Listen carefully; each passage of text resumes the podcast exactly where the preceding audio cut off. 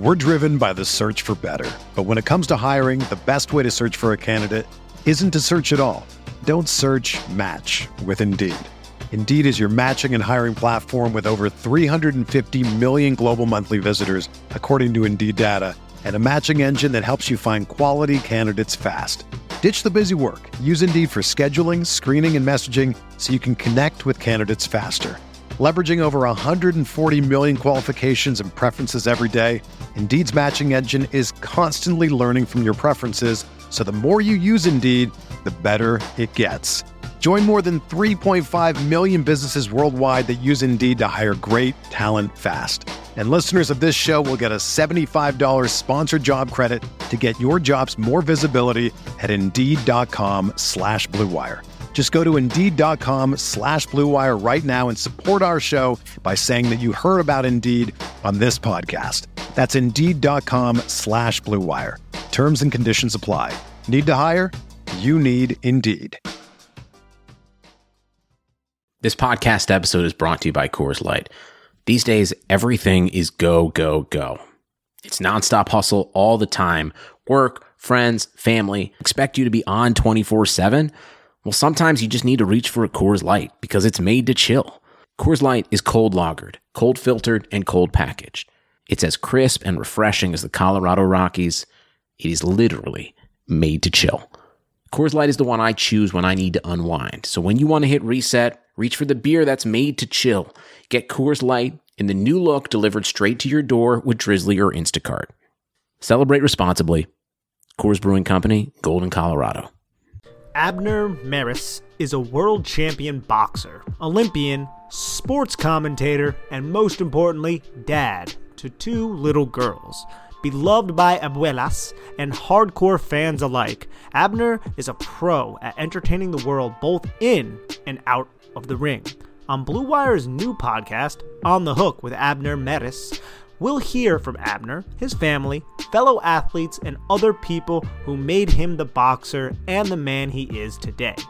They chat about topics like the state of boxing, Abner's journey from a kid on the streets to boxing champ, his American dream, sports, music, culture, and family life, being a husband, and even being a girl dad. Listen to On the Hook with Abner Mares wherever you get your podcasts. Episodes in English out on Tuesdays, and episodes in Spanish out on Wednesdays. Blue Wire. Welcome back. This is the Big Blue Banter New York Giants football podcast. I'm Dan Schneider, joined as always by my co-host Nick Falato. Today's pod, we're going to dive into the defense on the All 22 against the Dallas Cowboys, and we'll start here because this was an interesting matchup coming in. You were going against the Dallas Cowboys team that was one of the three best offenses in the league entering this game.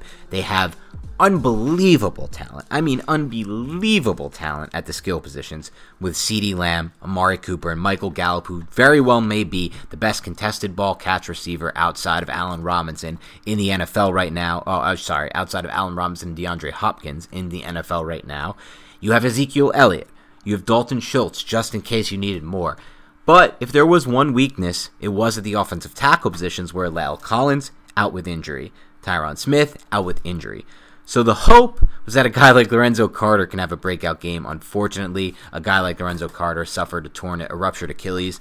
He's done for the year. That's a tough one to come back from.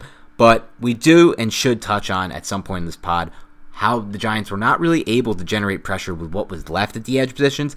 And if they're not able to generate pressure with what was left at the edge positions against these two tackles, I'm a little skeptical that they'll be able to do it in general this season.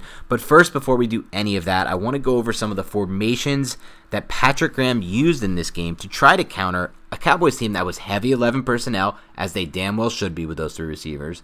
Uh, and so, what did you see from the tape that that showed you what Patrick Graham's philosophy was for trying to counter this offense? Yeah, from a fronts wise, it was very similar to what we've seen. A lot of three four with a three technique, one technique, and a five technique. Some four two five.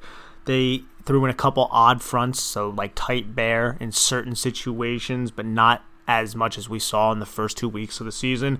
Saw some two four five with the two down linemen being two two eye techniques. And from a coverage standpoint, I thought we saw a lot of creativity once again. Now, there were a bunch of plays where Patrick Graham would show Dak Prescott and Andy Dalton either two high pre snap, one high, or possibly three high. So it, it's very, very vague. So it's hard for Dallas to decipher. But then post snap, usually Logan Ryan or it could have been Adrian Colbert would drop down to the hash in a robber type position. And then from the far side of the field, James Bradberry would bail and take a half the field deep, deep half of the field, while Darnay Holmes, who was the apex defender, would come and replace James Bradberry's spot. Now, this was a creative way to try to bait Dak Prescott into making a mistake, especially on underneath throws to that number one receiver, because if Dak was maybe a little bit more of a neophyte, he might see James Bradberry bail and then see his receiver and say if it was a quick hitch or a route like that, he sees the bailing Bradberry, he could throw it that way, totally not account for the apex defender kind of swinging underneath the play. So I thought that was a creative way to try to get two high while disguising the fact that you're not, it, or try to get two high while disguising the fact that you might not be in a two high because you want to play two high against this team because they have so many receiving yeah. options. You want to protect the vertical game. And like we kind of talked about before with Dallas's offense, how many big plays did they have against Seattle, against Atlanta? They had so many big plays, and the Giants did a really good job limiting that yeah. by keeping two high safeties. But you don't want to show that pre snap because when you show that pre snap, what are they going to do? They're going to run the ball with Ezekiel Elliott, and that's a big reason why they had so much success because there were plays where they would just show two high and they had to play two high. Dallas knew it, so they would just run the football so you don't have a safety in the block in, in the box, and it takes that safety a very long time to fill the B gap coming down from 15 yards off the line of scrimmage. So it puts such a pressure on the linebackers and such a pressure on the defensive line, and that's why the Cowboys were able to run the ball very effectively against the Giants because the Giants had to play those safeties deep. Yeah, and that was leading into my next point, which is why were the Cowboys able to run the ball so effectively? But I think it's kind of just pick your poison here again. The Giants aren't a defense at this point, and I don't know too many defenses this year. We won't get a chance to see this, obviously, now that Dak Prescott is out, because Dak Prescott, no matter what any of you want to believe, is one of the best quarterbacks in the NFL and has been since the start of last season. He really improved his game on a, on a really trajectory that's, to me, is amazing because the quarterback that I saw in 2016, the year he took over for Tony Romo, is not at all the quarterback that I see in 2019 or 2020. He's really improved his accuracy. It's incredible stuff, but again, this is not really it's a, it's a kind of a pick your poison de- uh, matchup for the Giants with what they have personnel wise and really for any defense. So I think what they did was the correct way to try to counter this offense. You don't want to let them beat you deep. They have too many ways to beat you deep, and you don't have the corners that can play man coverage deep. Um, and you don't really want to put your sa- one safety in that position because you know Dak Prescott will pick you apart that way. So I think they did a great job there. So I, I really don't have too many qualms with the run defense because even so, they did a really excellent job in my mind of stopping a few things still in the run game. They stopped, and they've done a really good job of this all year. And I want to give credit to Kyler Fackrell on this, and I want to give get credit to Jabril Peppers, who only played 28 snaps but made one of these stops. They've done a really good job of stopping end arounds and jet sweep action. They had was a one really good negative play they had on Amari Cooper in this game, which was a Fackrell Peppers play, and you've seen that all year. It's a really disciplined defense on runs like that.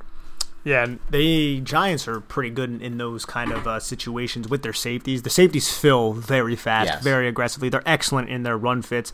They come down and they execute the B gap run fit very, very well, which is their job. That's their primary run job is to come down, make sure that the running back doesn't run through that B gap, everybody, you know, there's the force defender who sets the edge, forces it inside, and then it's on that safety. Like we talked about with Jabril Peppers, he's typically good in this situation. I feel Logan Ryan is very good in yep. this situation as well. Comes down and delivers a very aggressive hit, and that's exactly what you want your safeties to do. And I feel like they did that very well in this game. Peppers had a couple reps that was really good in that kind of uh, in that same light as someone like Logan Ryan and did you see on the first drive for the Cowboys, they went no huddle. They were yep. trying to capitalize on what the Rams did. So it's a copycat league. They were trying to capitalize on the Rams. They knew the communication for the Giants back end was very, very good. But Patrick Graham came out with a different kind of game plan here. There wasn't as much switch coverages on the back end, but this time they were playing a lot of drop zone. They were playing a lot of the replacement kind of zones, rotating the safeties a little bit. So they would have, say, a safety on the near hash, and then that guy would rotate to between the numbers and the far hash, or maybe a little bit closer to the far hash, and then while that far side safe or that boundary safety would drop and take the deep half. And they did that a lot to make sure that they had two safeties deep, as I talked about before. But they did this in a bunch of different ways, and it was creative, and it was definitely well thought out by Patrick Graham. You could tell Patrick Graham knows what he's doing from an X's and O's standpoint. He's making this defense, which has some players that you're not overly confident about he's making his defense very, very competitive. Yeah, it's really interesting. It's funny because you watch this defense on all 22 and you watch what Patrick Graham does with this defense, and it's so creative with the coverages. It's like the, even the plays you talked like you talked about a bit earlier with James Bradberry dropping from the the boundary to inside to almost a safety position right after the snap, and just some of the and it helps to have a player with the savvy and awareness of a Bradberry that they obviously didn't have before this. I mean, Janoris Jenkins was a good, solid cornerback, but he wasn't the most disciplined cornerback I've ever watched on film. But what really strikes me with Graham and why it's like night and day from watching his defense on tape from James Bettcher, it's that he's able to capture that creativity with his coverages, but not overcomplicate his things for no, not overcomplicate things for a bunch of new guys and new faces in the secondary. Guys like you know, guys you just didn't expect to see back there even before the season. Remember, Joe Peppers returned for this game, but he only played 28 snaps. That means guys like Adrian Colbert played a lot. That means guys like Logan Ryan, who's obviously his first year with Patrick Graham and his first year on the Giants, played a lot. That means Ryan Lewis played a lot. I mean, you have a bunch of new names playing at that third level for the Giants, especially with the McKinney injury. And yet, despite that, he's really able to do a lot of creative things back there and still not overcomplicate things. You still don't see as many. I mean, how many mental? We don't see mental lapses in this defense anymore, which is unbelievable when you consider the youth and the and the faces that have changed back there. Yeah, and also you see them communicating. Logan Ryan is always communicating with these younger players. You see Ryan Lewis communicating on his under calls. Whenever the receiver stem goes inside, he's yelling towards that linebacker who's in the spot zone. And also, another thing that I've kind of realized is on these plays with the linebackers, I think I might have mentioned this last week, I saw it a lot on film, is when they drop to their zones in the intermediate parts of the field, they always turn towards the strength and they look through the receivers to see if any of those are coming on horizontal crosses. And usually, on the back side of the play, on the weak side of the play, a safety is dropping down to the robber position. This isn't consistent with every play, but I saw this several times through this game where Logan Ryan would be that weak side safety and he would drop to basically remove any inside breaking route from Amari Cooper. So if Amari Cooper was running some sort of slant, quick slant, quick post, skinny post, anything like that, Logan Ryan was trying to bait Dak Prescott into throwing that football right basically to Logan Ryan. And that was definitely something that they were doing. And the linebackers, when they were dropping to the depth of their zone, would turn their bodies slightly to the strength of the formation, looking at the three receiver side to kind of just intercept any of those routes coming across. So that's definitely something that I like because it's definitely keeps the the strength of the Cowboys offensive formation in check. Yeah, I mean, it's an excellent point. Amari Cooper came into this game averaging over 100 yards per game. 100 yards per game. He had two receptions for 23 yards on four targets in this game. The Giants had an excellent game plan for eliminating Cooper, and part of that is the fact that James Bradberry is legitimately one of the three or four best corners in the NFL. The Giants slam dunked that free agent signing along with Blake Martinez, but even more so. And I just watched this defense, man, and it's hard to not get excited about the future of this defense when the Giants actually give Patrick Graham more pieces to work with. I mean, again, the past three first round picks have all been offensive players. We know that. And that is obviously not great for any defensive coordinator, but he's making the most of what he has out there. It's really impressive to watch. Um, and you know, and another guy we didn't mention, Darnay Holmes, another new face, another rookie, another guy that he's molding in a certain way as a coach. And I really think Patrick Graham, man, he was a hell of a hire by the Giants.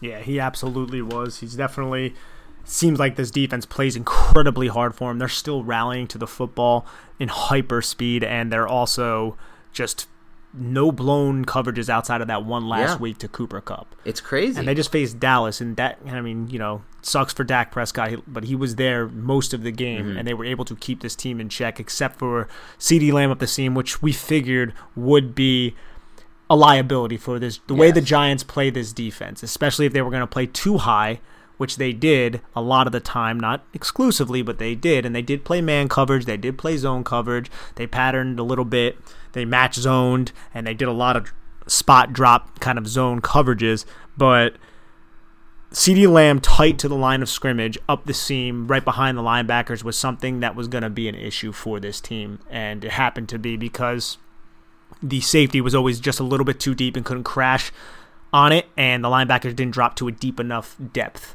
to kind of remove it. So all it took was a really nicely touched pass from Dak Prescott to exploit that, and it happened several times throughout this game. So that was definitely the biggest liability, and the fact that they could run the football on a team that couldn't keep a safety near the box was another liability. But these are kind of give and takes. You're not going to be able to eliminate anything. Football's a chess match. Yeah, I think this is like I said. I could go over the CeeDee Lamb issue. You could go over the run defense issue, but I think in both spots it was kind of you know, again, remember, this isn't a matchup of the 86 Bears defense against one of the best offenses in the NFL. And that's exactly what the Cowboys were for most of this game until Dak Prescott left this game.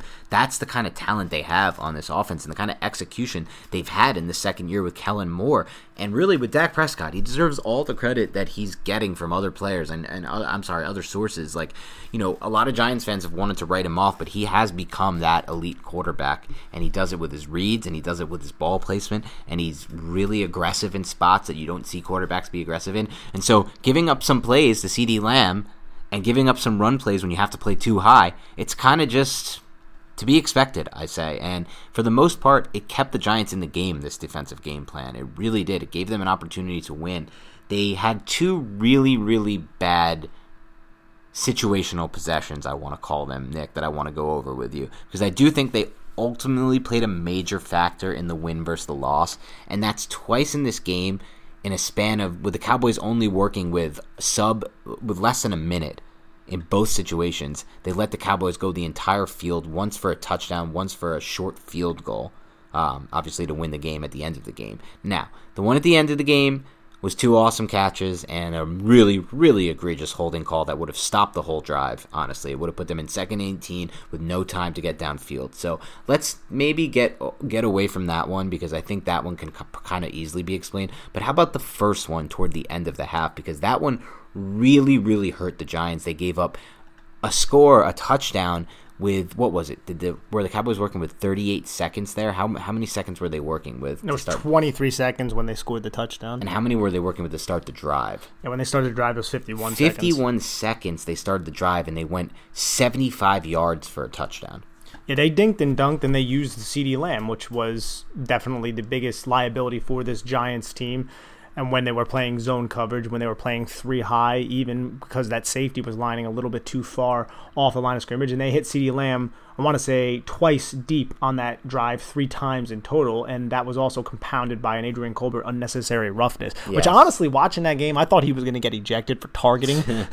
I'm a little shocked that he did not, and I honestly think Colbert played a lot better than I initially expected just because this is like a former seventh round pick a couple years ago coming in, and I'm like, who's this guy? He's but playing like an every, almost an every down role for this. Very defense. physical. He's very physical. Yeah. I'm not just saying that because of that brutal hit that he had, but CeeDee Lamb up the seam, and then there was the Cedric Wilson touchdown with Dak Prescott, which was the Philly special. So it's this kind of trick play that was well executed by Dallas.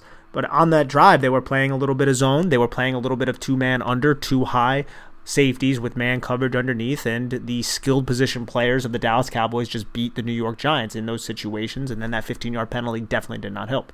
But before I go on any longer, let's take a quick break to hear a word from our lovely sponsors. Even though sports had a break, your business didn't. You have to keep moving, and that makes hiring more important than ever. Indeed is here to help. Indeed.com is the number one job site in the world because Indeed gets you the best people fast. Unlike other sites, Indeed gives you full control and payment flexibility over your hiring. You only pay for what you need. You can pause your account at any time, and there are no long term contracts. Plus, Indeed provides powerful tools to make your search that much easier. Like sponsored jobs, which are shown to be three and a half times more likely to result in a hire. With 73% of online job seekers visiting Indeed each month, Indeed is going to get you the important hire you need, just like they have for over 3 million businesses. Right now, Indeed is offering our listeners a free $75 credit to boost your job post, which means more quality candidates you will see fast. Try Indeed out with a free $75 credit at Indeed.com slash BlueWire, all one word. This is their best offer available anywhere. Go right now to Indeed.com slash BlueWire, all one word. Terms and conditions apply. Offer valid through December 31st. The wait is finally over. Football is back. You might not be at a game this year, but you can still be in on the action at Bet Online. BetOnline is going the extra mile to make sure you can get in on every possible chance to win this season. From game spreads and totals to team, player, and coaching props, BetOnline gives you more options to wager than anywhere else. You can get in on their season opening bonuses today and start off wagering on wins, division, and championship futures all day, every day. Head to Bet Online today and take advantage of all the great sign up bonuses. Don't forget to use promo code Blue Wire, all one word, at betonline.ag. That's Blue Wire, all one word. Bet Online, your online sportsbook experts. There's no doubt about it, and I guess ultimately that drive can be tacked down to just matchups, just Cowboys taking advantage of matchups, and Dak Prescott being a really good quarterback in the two minute drill. I'm fine with that, but I do think the Giants situationally situational football there needs to be better. They can't give up a touchdown on that drive. They need to hold that to three.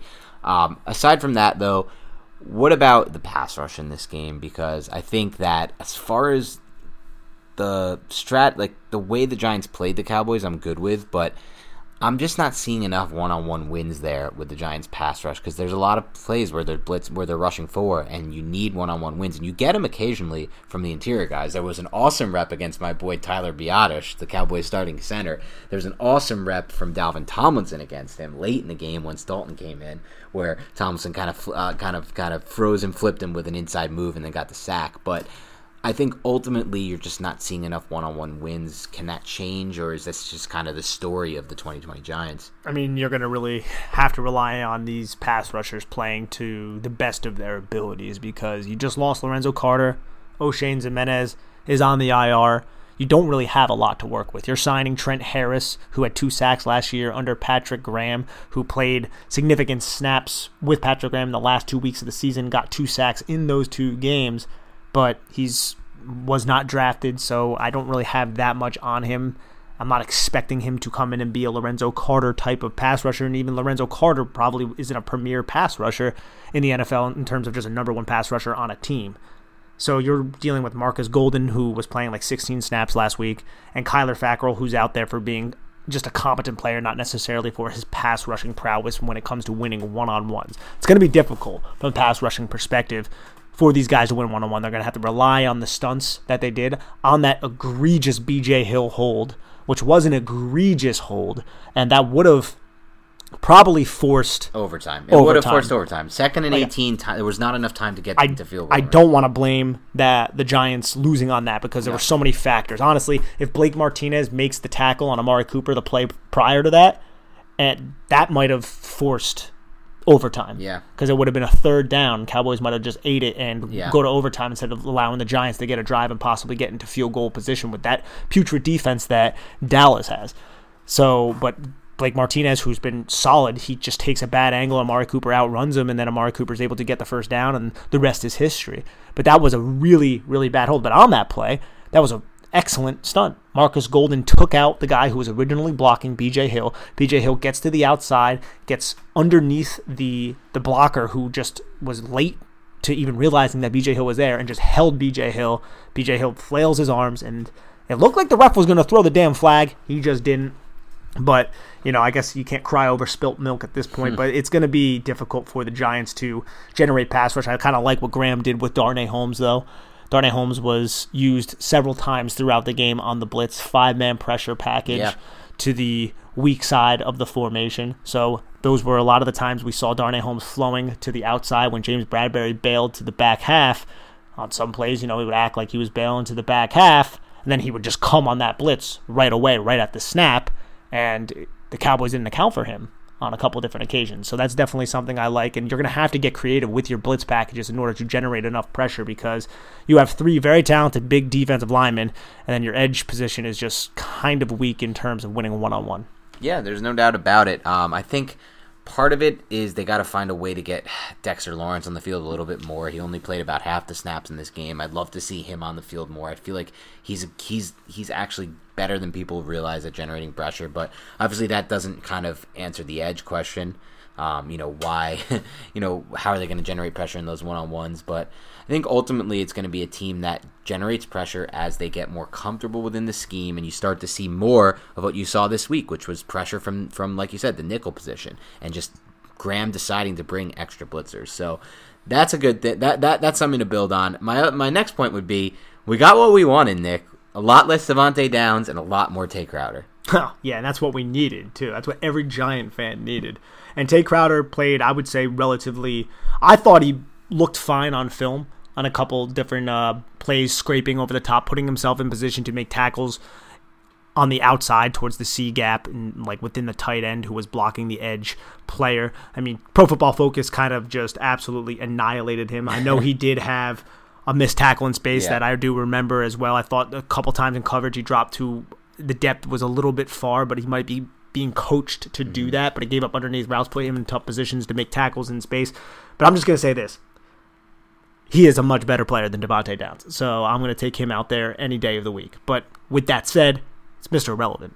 It's a rookie Mr. Irrelevant out there, and you're relying on him for 50 plus snaps. Yeah, and again, I still think, like you said, he didn't have the best game. Obviously, I mean, doesn't take anyone to notice that, and yet he was still more effective on the field than Devante Downs because he wasn't blowing plays like Devante Downs seemed to do on a really consistent basis, at least twice per game. So I'm excited there. I think there's going to be room for improvement there with, with Crowder, and I think overall they're already at a at a better in a better place than they were with Downs on the field. Any other players you want to touch on in this game? I mean, I really think at some point we should use every podcast to at least mention how well James Bradberry plays this game. Yeah, and James Bradberry, he's starting to be somebody like in fantasy football where you're like, oh, the, we have this number one receiver going up against the Giants. It's it's shutdown mode, and he's not restricted to one side like we thought he was going to be after week one. I think he played almost all the snaps on the left side, but now he's been floating around a little bit. He plays on the left, he plays on the right. He'll shadow certain receivers, and Amari Cooper's that type of receiver that you're going to shadow, and he did a pretty good job. I thought Ryan Lewis was solid as well. I guess you could say. I mean, he missed a couple tackles that I saw where I thought, okay, you need to make that kind of tackle.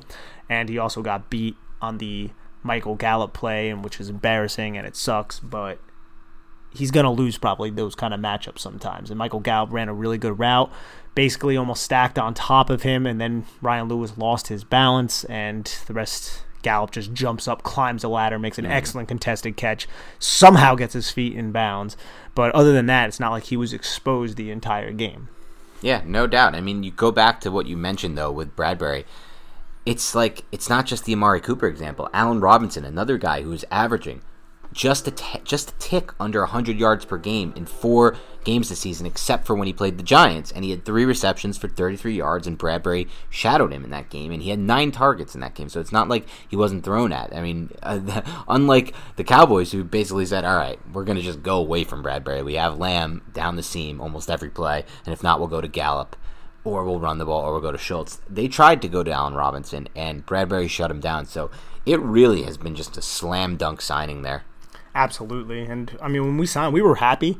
But my ini- really, yeah. my initial takeaway was we're getting a, an above average corner, somebody who's not going to be one of the best at his position, but somebody who can step in and be a modest number one, but would be like the best number two in the league. Yeah, without a doubt. But he steps in and he is right now a top five corner. He's been better than Byron Jones somehow.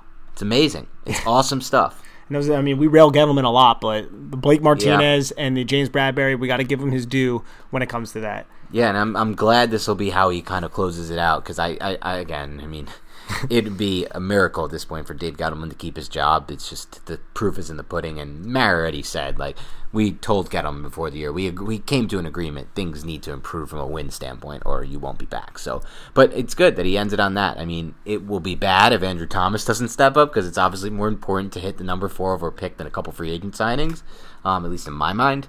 But you know, let's let's wait let's wait that one out. But yeah, definitely kudos to Gettleman, like you said, for those two signings. Absolutely. And I want to go over one sack real quick in the first quarter. Yeah, let's break down some plays. Yeah, let's do it. First and 10, 548 left in the first quarter. This was one of those Darnay Holmes blitzes. It was a five man pressure package. And this was also one of those plays where Logan Ryan drops down significantly fast from his position to try to eliminate any inside breaking route from Amari Cooper on this type of play that we're playing the sticks and they have four men across the field with James Bradberry basically shadowing. Maybe it was a Meg call, I guess you could say, which is man everywhere he goes.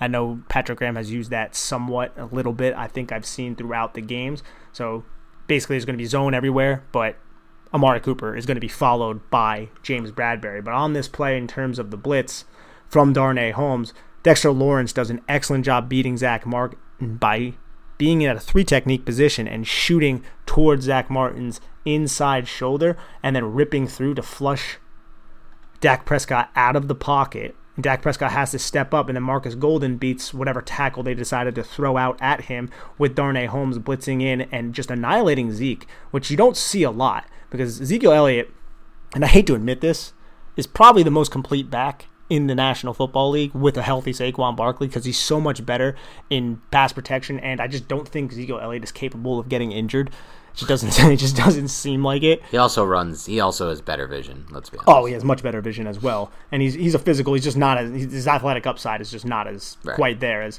But Darnay Holmes lowers his shoulder. And mind you, Darnay Holmes is like five foot 9 mm-hmm. five ten. They list him at, but he's like a five foot nine, hundred and like ninety five pound guy, and he lowers his shoulder and bullies Zeke back to get to Dak Prescott and help Marcus Golden finish his sack. That was a really good play though by Dexter Lawrence, who's not going to get any stats. I was just going to say it's so funny. This is the first play you brought up because this is the one I had highlighted. Like this is such a good example of why stat like following the box scores is such a bad move because Dexter Lawrence beats the one of the best guards in the NFL, forces this this sack doesn't happen without him, and yet in the stat sheet it goes down as Marcus Golden and Darnay Holmes the half half. Yeah, and that that's an excellent move. You know the kind of agility you need that's to from crazy. a three technique position to shoot into the A gap and then lower your outside shoulder, rip through a Pro Bowl guard, and then the Pro Bowl guard has to turn his back. Zach Martin turns his back to try to get to Dexter Lawrence, and if Dak doesn't readjust in the pocket, Dak's dead in the pocket. So th- that was an excellent play by Dexter Lawrence. And one thing I really did like about this game was how often Graham turned up the pressure a little bit, brought a nickel blitzer. So let's go over another play where he brought a nickel blitzer on this, and it ended up ultimately working out for the Giants. Yeah, it was a second and five, 11.58 left in the second quarter. And on this play, Darnay Holmes is, you could say, kind of on the ass of Marcus Golden initially, but the Cowboys motion number 11, Quincy Wilson, over to his side, and Darnay Holmes – goes out with him. But if you look at the alignment, you can kind of tell Blitz because about 10 yards off Darnay Holmes, Logan Ryan is directly behind him. Now, this is usually a tell, but there are plenty of plays where you see Logan Ryan in this same exact position where Darnay Holmes does not blitz. He Logan Ryan from this position will drop down, eliminate the inside breaking route of the number one, or he'll do something else. Maybe he'll shoot to the middle of the field. Sometimes he'll drop to the deep center of the field and play center fielder. So this is one way though you can kind of tell blitz a lot of the times but uh, one thing i like about it is patrick graham does a good job disguising it but on this specific play darnay holmes does blitz and logan ryan it's man coverage ends up taking his assignment. So the ball is snapped and Dak Prescott immediately looks because he senses the fact that Darnay Holmes is about to blitz. Logan Ryan kind of crashes down real hard. It's a quick pass to Quincy Wilson, but Logan Ryan and James Bradberry, or actually it's Ryan Lewis, both rally very, very quickly to mitigate this gain of force, a third and one that was ended up picking up because Dexter Lawrence jumped off sides. But on that play, again, Logan Ryan is being used as a centerpiece of this defense. He's being used in a variety of different ways. And Patrick Graham is showing the same look and executing several different coverages and several different assignments based off of that look. And it definitely mitigates the offense's ability to be have some sort of clarity going into a play pre-snap because there's so much post-snap movement and on these third and shorts there's so much pre-snap movement that they have no idea what exactly is coming. And it's amazing to me that they're able to from a schematic standpoint use so much pre-snap and post-snap movement and yet not have the blown coverages we saw all of last season with James Bettcher's defense. It really shows the difference in coaching from Bettcher to Graham, and I, am just as pleased as I can be with Graham as defensive coordinator right now. I think it was one of the biggest moves the Giants made all offseason. Now imagine if they had a true pass talent. rusher. Imagine if they had a one on uh, and one or two pass rushers who can win on one on one. The Redskins right now, sorry, the Washington football team right now, who the Giants play this weekend, have three guys who can win one on one. The Giants have zero. Imagine if they had one or two or maybe three. Imagine if they had a little bit more talent. Let's be honest, in the defensive backs. Imagine if they had another linebacker like Blake Martinez. I mean he's still so many pieces away from having a super talented defense, and yet he's doing all this with so little. So to me, right now, I, am just as impressed as I can be with Patrick Graham. Absolutely. I mean, it's hard to disagree with it. The Giants' defense, yeah, the Giants are 0 5, and usually 0 5 teams have these terrible defenses, but the Giants' defense, by a lot of metrics, are a pretty solid unit. And there's just a lot to kind of take away from that. Yeah, I mean, listen, DVOA is one of the best ways to evaluate from an advanced metric standpoint defenses and offenses. It's not like Pro Football Focus. It's not based on individual grades of players. It's a formula that's really been known to be pretty accurate over the years. And the Giants are 15th, middle of the pack in DVO, defensive DVO, which is actually really good considering they're 29th in total DVOA. And on the offensive side of the ball, well, that's a disaster where they're 32nd. And when your offense is 32nd in DVOA, and you're 29th overall, but you have a defense that's still able to be 15th best, middle of the pack, with, like we said, a lot of holes from a talent and standpoint, and an offense that's not producing at a, at at anything but the worst level. It's a good defense. It's a really good defense given the circumstances. So again, all I can say is I'm impressed, and I think we're headed in the right direction there. Absolutely, and the Giants are 11th right now in opponents' passing yards per game. They're 15th in rushing yards per game and I think they're 19th in points allowed per game. So for a team that's 0 and 5, who is set to pick what number one overall in the NFL draft, that's a pretty solid at the moment. Right? At the moment, that's a pretty solid defensive unit. Yeah, no doubt. All right. Anything else you want to touch on on the defensive side of the ball? Do you have any other players or plays you, you wanted to break down? No, just in the upcoming game, watch Chase Young, Montez Sweat, and Ryan Kerrigan and say, damn, I wish I had one of those guys in blue. Well, at this point, if Andrew Thomas doesn't step the hell up, I'm going to be so sad that they won that overtime game against the Washington Redskins last year, Washington football team. It was it was it was sad at the it wasn't sad at the time. I was happy for Jones and the team, but you know, Chase Young versus Andrew Thomas might end up being a bigger difference than we th- when we had hoped. So hopefully that's not the case. Hopefully everything becomes a good surprise and Andrew Thomas has a really good game against Chase Young. That would be awesome for everyone involved. But until then, we'll speak to you later next week. Or actually, again, we're gonna have one more podcast drop this week, so keep an eye out for that one. Uh, special guest joining the show. But until then, we'll speak to you later. And as always, go Giants.